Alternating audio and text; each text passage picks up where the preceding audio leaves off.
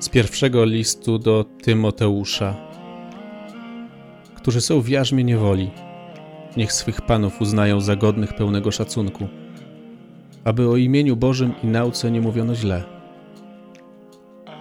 A którzy panów mają wierzących, niech ich też nie lekceważą, dlatego że są braćmi, lecz niech tym lepiej służą właśnie dlatego, że korzystający z ich dobrej pracy wierzącymi są i godnymi miłości.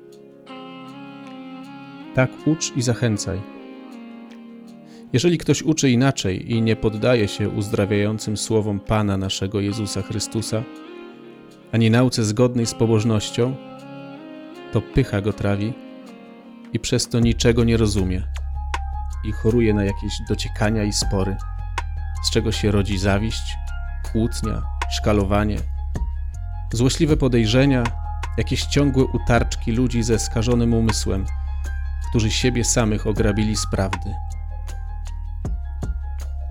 Z pozoru możemy odnaleźć się w tym, co mówi Paweł, w tym, że nie jesteśmy do końca wolni, że ciąży nad nami jakieś jarzmo niewoli, w tym, co robimy, czy co chcielibyśmy robić, że jesteśmy przymuszani do różnych rzeczy w życiu codziennym, że przymuszają mnie okoliczności, szkoła, że przymusza mnie rodzina ostatecznie, że przymusza mnie państwo. Ale co dokładnie mówi święty Paweł? Którzy są w jarzmie niewoli, niech swych panów uznają za godnych pełnego szacunku, aby o imieniu Bożym i nauce nie mówiono źle. Ty jesteś świadkiem.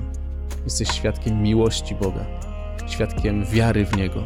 W tym miejscu, w którym jesteś, w tych poczuciach ograniczenia, zniewolenia, jakkolwiek patetycznie by to nie brzmiało, to właśnie tu jesteś świadkiem.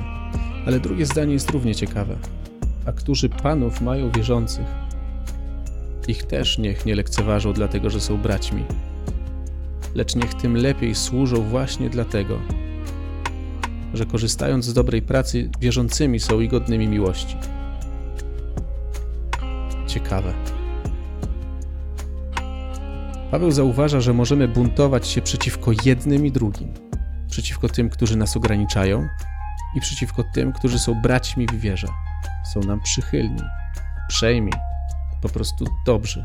Tak, święty Paweł mówi o tym, że są naszymi panami, ale to też wynika z pewnych kulturowych i historycznych uwarunkowań.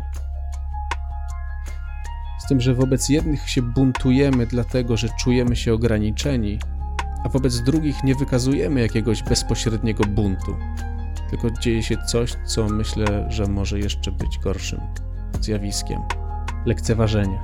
Czyli tam, gdzie nie ma przymusu, mogę okazywać wobec kogoś lekceważenie. Trudna prawda o ludzkich charakterach. A święty Paweł jakby stawiał to wszystko na głowie i rzeczywiście mówi przewrotnie: Nie rób tak ani tak, nie idź tędy. Okazuj szacunek tym, którzy pozornie cię ograniczają, i tym bardziej tym, którzy są Twoimi braćmi w wierze. Tam, gdzie jest dobrowolność, tam niech będzie i Twoja miłość i zaangażowanie. A dalej święty Paweł mówi coś, co płynie z doświadczenia. Żeby dążyć do pobożności, do czystej pobożności, która poddaje się uzdrowieniu w Jezusie. Pobożności, która jest autentyczna, bo jest tylko i wyłącznie skierowana ku Niemu. Jeżeli Twoja pobożność jest skierowana w jakimkolwiek innym kierunku, albo z jakiegokolwiek innego powodu, niż tylko i wyłącznie ku samemu Panu, to święty Paweł używa mocnych słów, bo mówi że trawi cię pycha i mnie trawi, a jeżeli trawi, to w końcu zeżre. Mówi mocniej, nic nie rozumiesz.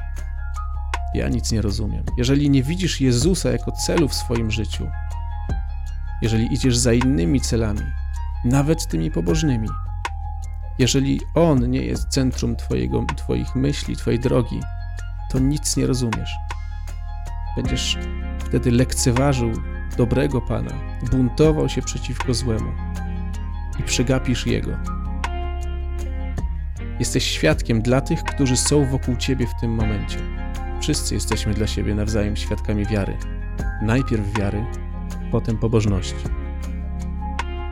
Dla mnie jest dzisiaj mocne to świadectwo Pawła i to jego pouczenie. Którzy są w jarzmie niewoli, niech swych panów uznają za godnych pełnego szacunku, a którzy panów mają wierzących. Niech tym lepiej służą im właśnie dlatego, że są godnymi miłości.